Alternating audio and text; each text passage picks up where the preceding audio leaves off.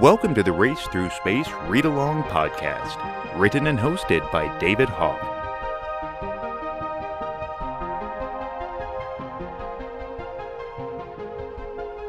Welcome back to the Race Through Space Read Along podcast. My name is David Hawk, and I'm the author of The Race Through Space, which is available on Amazon, BarnesandNoble.com, and Audible. On the last episode, we left off just as I had put the finishing touches on the Race Through Space screenplay. She was beautiful, but now I was faced with two problems. First and foremost, what was I going to do with it?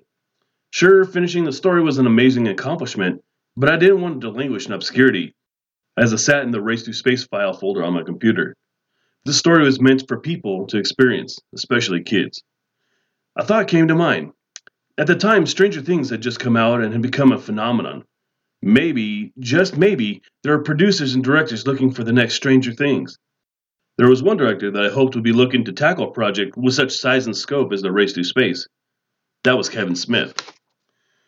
He would have been the perfect creator for my story. He lives and has made his name as a commentator on pop culture. He grew up watching the same movies that I did. And he also noticed that our world was ripe for an adventure story. But he wasn't the only one. Hollywood production companies put out the call for scripts. So, for several weeks solid, I emailed my screenplay to as many producers and agents that I could. Two years later, and I still haven't received a single reply. I also tried every possible way to get in touch with Kevin Smith and his company, Smodco. I tried emailing his business manager, I tried Googling his email, and I even tried to tweet him. Sadly, that was to no avail. The difference between failure and success is all in how you adapt. I wasn't getting any love when I sent my screenplay out. But what if I brought it to Hollywood and tried to shop it out there? Then another idea hit me. Kevin Smith has a podcast that's recorded in front of a live audience it's called Hollywood Babble-On and is way too inappropriate for kids to listen to. At the beginning of every show, Smith and his co-host Ralph Garman, who's also the namesake for the AI character Ralph, they take requests from folks who have come a long way to attend their show. I looked at their show schedule and found one that was just far enough away that I could put my trip together. The race through space was going to Hollywood. Well, maybe. Going to Hollywood requires a lot of money, of which I didn't have nearly enough. I could have saved up for the trip, but I risked losing them then I thought maybe I could crowdsource my trip. I threw out a plea for help on my GoFundMe, and I was blown away by the response. Not only did I accomplish another goal, but also showed me that I have the best friends and family that anyone could hope for. I set my trip to Hollywood. This was a working trip. The plan was that once I got there, I would begin to work on the second installment of the Race Through Space trilogy. The week before my trip, I would send follow up emails and tell everyone the dates that I would be available for a pitch meeting.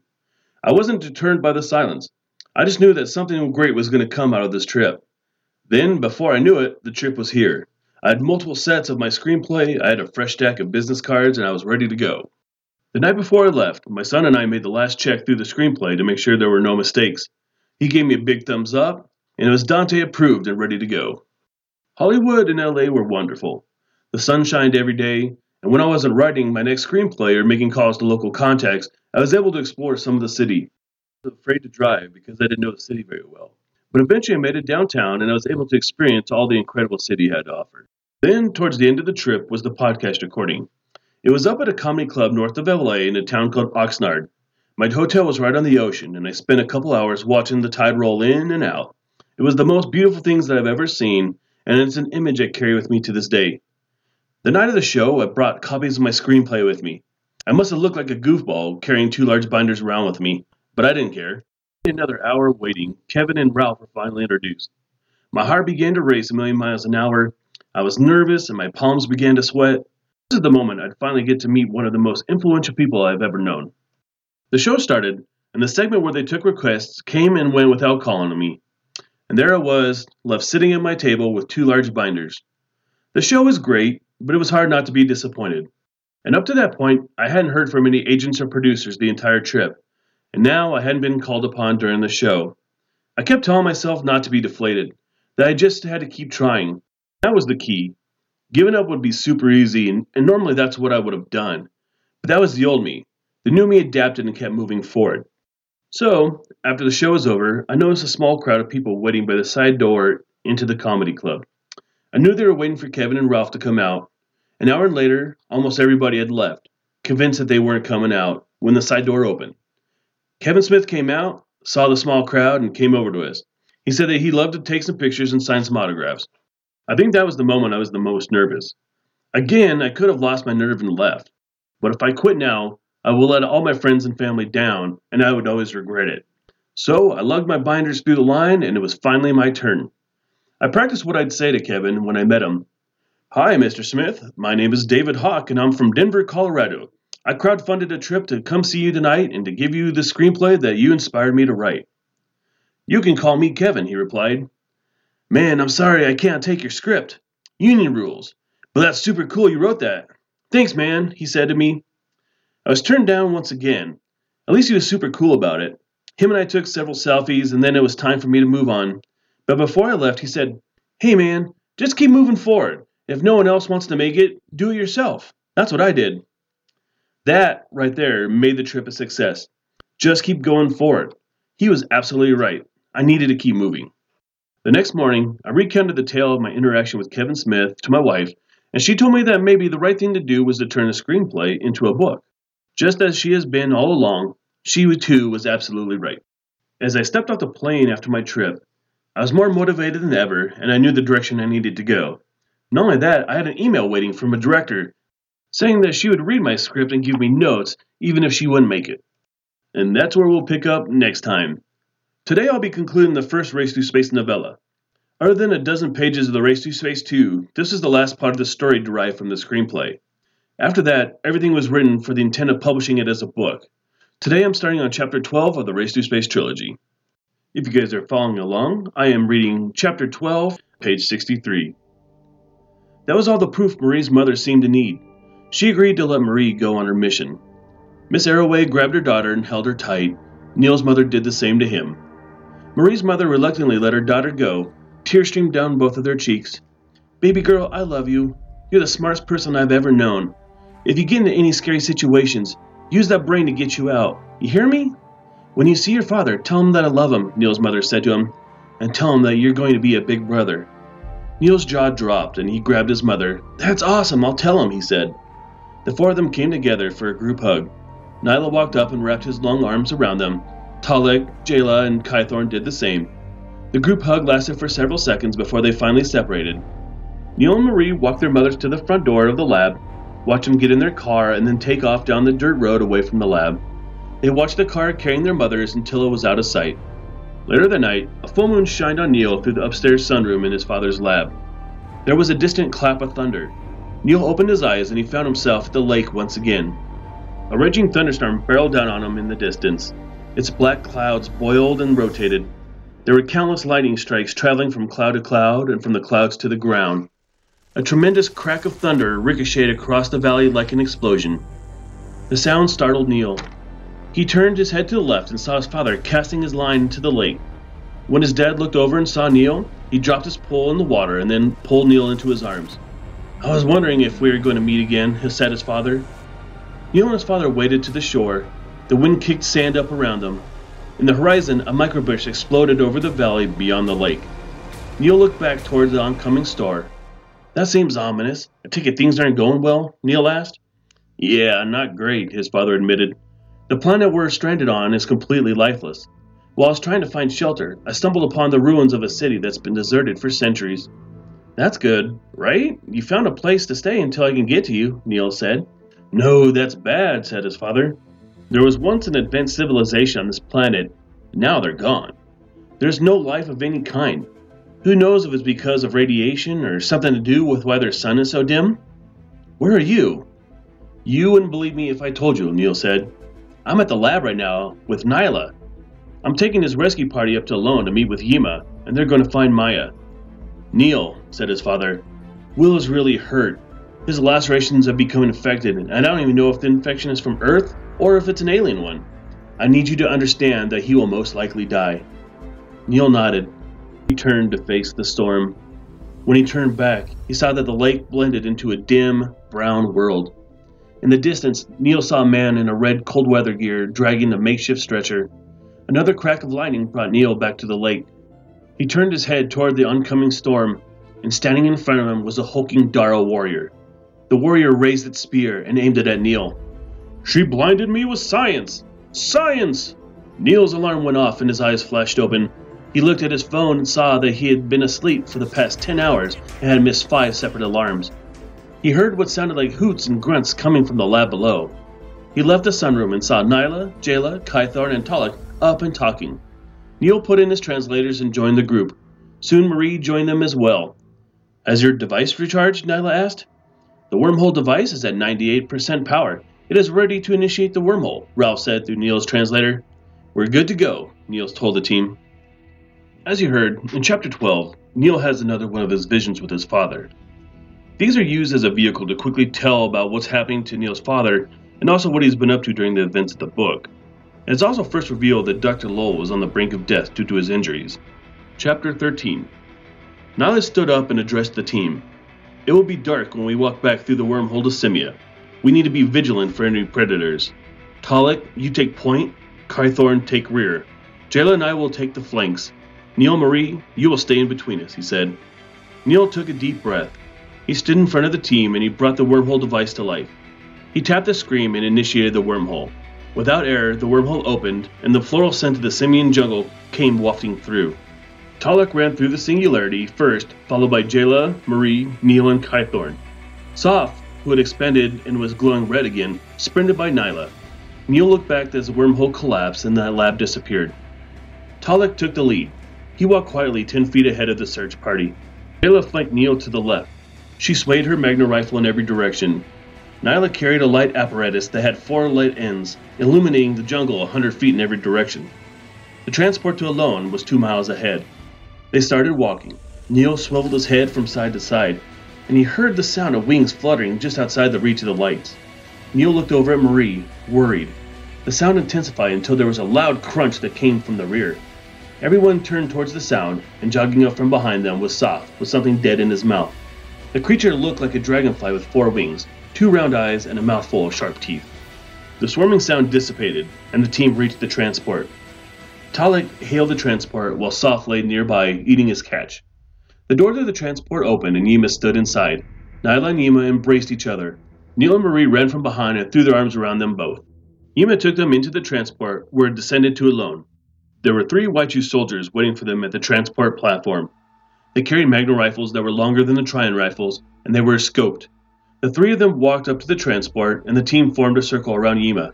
Everyone found silent as he began to speak. Today, we embark on a perilous journey, deep into enemy territory. The reason we do this is for one simple reason. For Maya, our leader in the heart of the Waichu, he said. The rescue team shouted, For Maya, in unison. We go into the forest, dark and quiet. We have not detected any Daro nearby. They will be there. We'll track Maya's beacon until she is found, She's not far from the edge of the track, but once we lose the lights, we will be in Daro territory. Nyla, your people will take the left and the rear. The Waichu will take the right and point. Soph will run ahead and keep watch for us. Talik, I will need you to carry Maya once she is found. You're the biggest and the strongest of us all. Neil and Marie will wait at the transport to evacuate the team immediately upon returning, Yima said. Yima raised his fist in the air. Nyla did the same. Soon the entire team had their fists raised into the air and they stood in silence. After a moment, Yima dropped his fist and the team filed towards the transports. The three Waichu soldiers with Kythorn, Jayla, and Talik entered the first transport. Nyla, Yima, Marie, Neil, and Soph entered the second one. The transport shot down the track.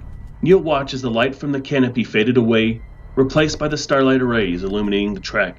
Everyone was silent. The transport slowed down until it came to a stop.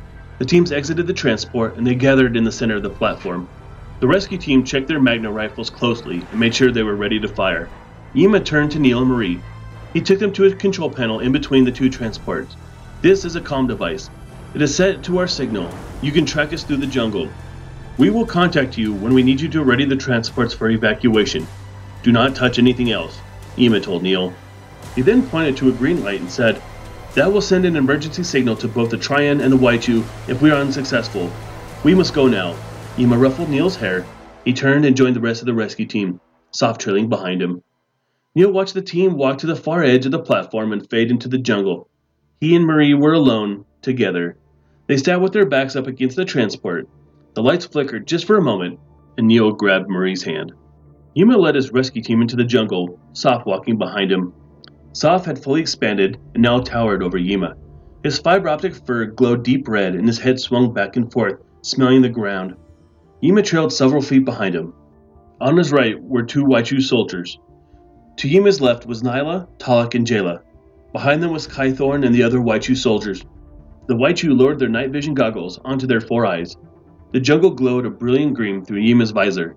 His four eyes gave him a complete 180 degree view. He looked at a square handheld device with a map and a pulsating dot. The device led the team to Maya's location. The dot pulsed in a rhythmic pattern. Yima pressed on. The simian trees were a single organism. In the jungle interior, the branches of the enormous trees wrapped around each other to support their massive weights. There were streams of water rushing down the trunks of the trees like waterfalls. The path gently sloped downward from branch to branch. The red dot stopped pulsing. Instead, it stayed static. The search team was less than a 100 feet away from the source of the signal. Yima urged the team forward quickly. They ran to the location of the homing beacon. They stood back to back with their magna rifles pointed in every direction. Maya was not there. Yima ordered Soph to find Maya. Soph grunted and lowered his nose to the ground. He circled the clearing twice before hitting a scent. He slunk down the path, stopped, and lay down. He pointed to a bush. At first it looked like a dead end, but then the bush shook ever so slightly, and Soph's sensitive eyes picked up the movement. Soph huffed twice, signaling to Yima that he had found Maya. Yima went to the bush, knelt down, and moved it aside. Below was Maya. Her face was badly cut, and dried yellow blood was caked to her cheeks. Maya's arm was bound in a blood soaked bandage that she'd made from her shirt. Yima touched her face. He gripped her head and closed his eyes. He could feel her heart beating. She was alive, but just barely. Yima motioned for Talk to pick her up. Talk bent down, gently picked Maya off the ground, and put her into a black sling. Soph jumped up and turned around. He let out a high pitched shriek like that of a velociraptor. Yima whipped his head around just as he saw a single arrow fly through the sky and hit one of the Waichu soldiers in the chest. The arrow pinned the soldier to an ascending branch and killing him. Yima saw a fleet of arrows flying through the sky. Another Waichu soldier was hit in the chest and killed. Kythorn was struck in his shoulder by a sleek black arrow. Acting on pure instinct, Kythorn extended his arms and its leathering wings and lifted off the ground. It hovered above the rescue team and started firing its magna rifle in the direction where the arrow was shot. Nyla and Nyla started firing their magna rifles in every direction. Yima saw a wall of Daro warriors running and climbing their way towards the search party. Maya was used as a trap. Yuma looked in both directions and he could see the Daros starting to surround them. If they didn't retreat now, the rescue team would be overrun. Run! Yuma yelled. At the beginning of chapter 13, the Trian search party traveled back to Simia. One of the rules of wormhole travel is that the wormhole will always open up on the same spot along the wormhole path. The wormhole that brings Neil to Simia always opens at the top of the canopy. One of the questions I've received is why is Nyla helping to find Maya? The Trian and the Waichu are strong allies.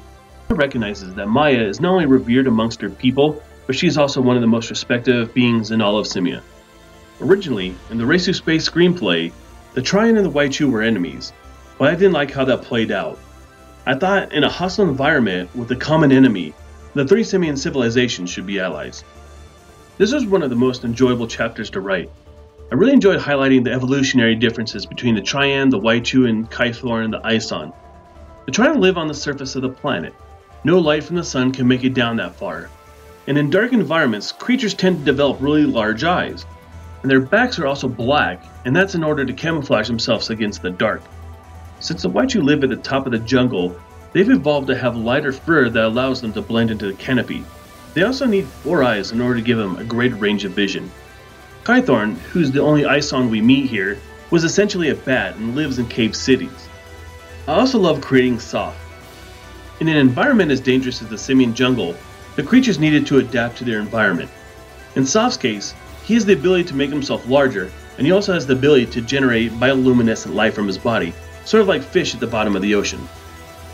One of the questions I get asked most about is why Neil and Marie had to go with the search party knowing that it was going to be very dangerous. This is one of the only times where there is really no answer, other than to say that this is one of the few instances where I needed to take a fictional license in order to move the story forward.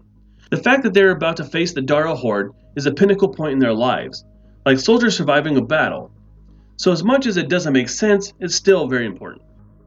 This may sound weird, but I really enjoyed writing the attack by the Daro. I purposely gave the impression that the Daro were nothing more than cavemen. But in this chapter, it shows that they have the ability to set sophisticated traps. The Daro are named after Charles Darwin, and they've splintered off from the Trion thousands of years ago, and they were sent to the interiors of the jungle where it's pitch black. And because they were banished to the dark, they've evolved an allergy to the sun. Chapter 14 Neil and Marie sat next to each other on the platform. Marie rested her head on top of Neil's shoulder, and they held each other's hands, just as the lights blinked off. The lights came back on briefly, then turned off again. Now they were in total darkness. Neil looked up the track and saw that all the lights were out, as far as he could see. What just happened? Neil whispered to Marie. The lights, Marie said through clenched teeth. They jumped up and looked at the control panel. It was still on, but all the buttons had completely unrecognizable symbols on them, and the panel monitor had scrolling lines of shoe writing. I don't know what to do, Neil whispered, panicking. I can translate the simian writing for you. There are a pair of glasses with a camera in your father's pack, Ralph said. Neil dropped down, and by the light of the device's screen, rummaged through the pack until he found a pair of glasses with a small camera attached. He put them on and stood back in front of the control panel. Ralph started giving Neil directions on how to fix the lights. An arrow pinged into a tree just above the control panel. Marie instinctively dropped to the ground, even though she couldn't see anything in front of her. She sensed that something was closing in on them. She crawled onto the platform, searching for any kind of weapon. Her hands came across Nyla's starlight apparatus. She felt for the switch and the stick came to life. Marie swung the light stick to the right, and at the edge of the platform, she saw a dozen black hunched figures. The Daro carried bows and arrows and spears. An arrow sliced through the wind and landed at Marie's feet.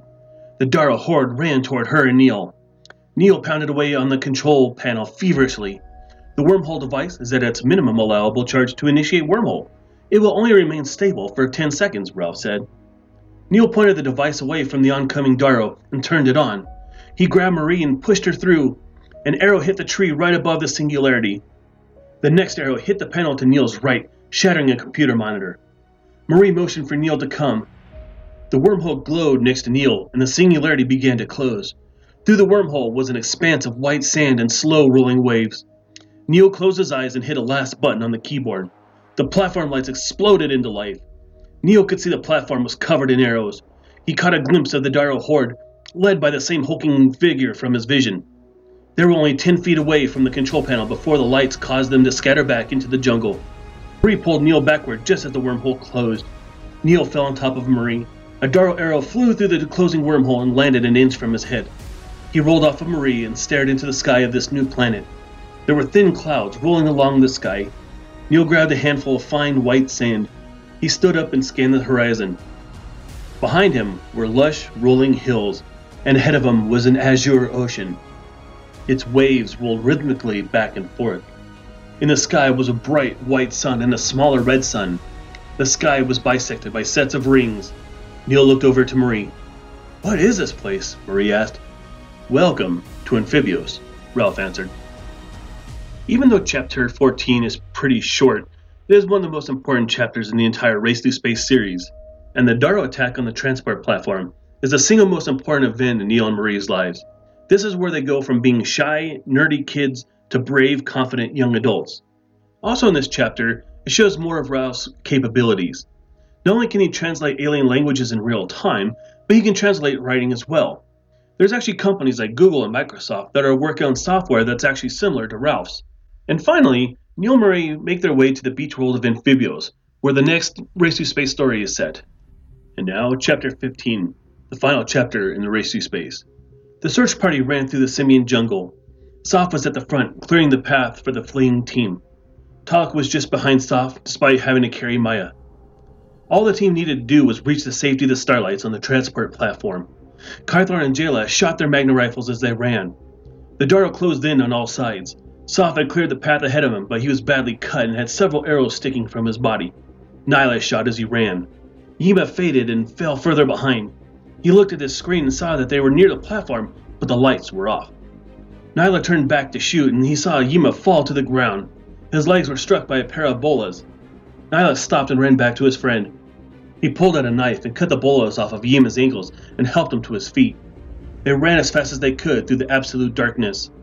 Just as Soph reached the platform, it exploded into light and a shriek of pain came from the fleeing Daro horde. Soph collapsed in the center of the platform. Yima sprinted toward the safety of the lights, Nyla just behind him. They had made it to the platform.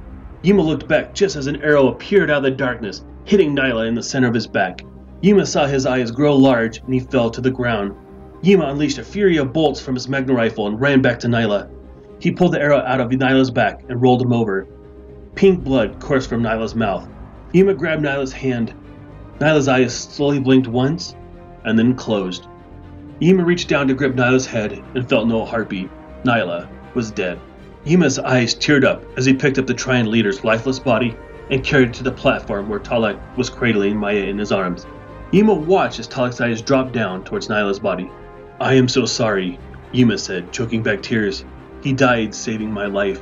Yima carried Nyla's body to the transport and laid him down next to Soph. Soph had deflated and was breathing rapidly. Auburn colored blood seeped from the six arrows hanging from his back. Yima put his hand on Talek's shoulder. Maya's eyes fluttered open, and Yuma grabbed hold of Maya's hands as the transport ascended to Alone. Several weeks later, Yuma returned to the Gallian Palace for Nyla's memorial. It had been many years since he had been there. The beauty of the palace never ceased to amaze him.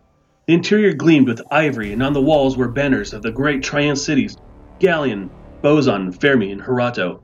He stood next to Talek, who held his son in his arms. Yuma watched as Maya stepped toward a granite altar. She was dressed in shimmering white robes. Her left arm was still in a sling. She overlooked a crowd of Trian, Waichu, and Ison citizens. All eyes were on her as she addressed the crowd. Our world is coming to an end. We haven't much time. We have found a new home far from here, and we are embarking on the greatest adventure and most perilous journey in our history. The story of Nyla's sacrifice will live on for generations to come. We can thrive on our new world, but only if we can come together as one.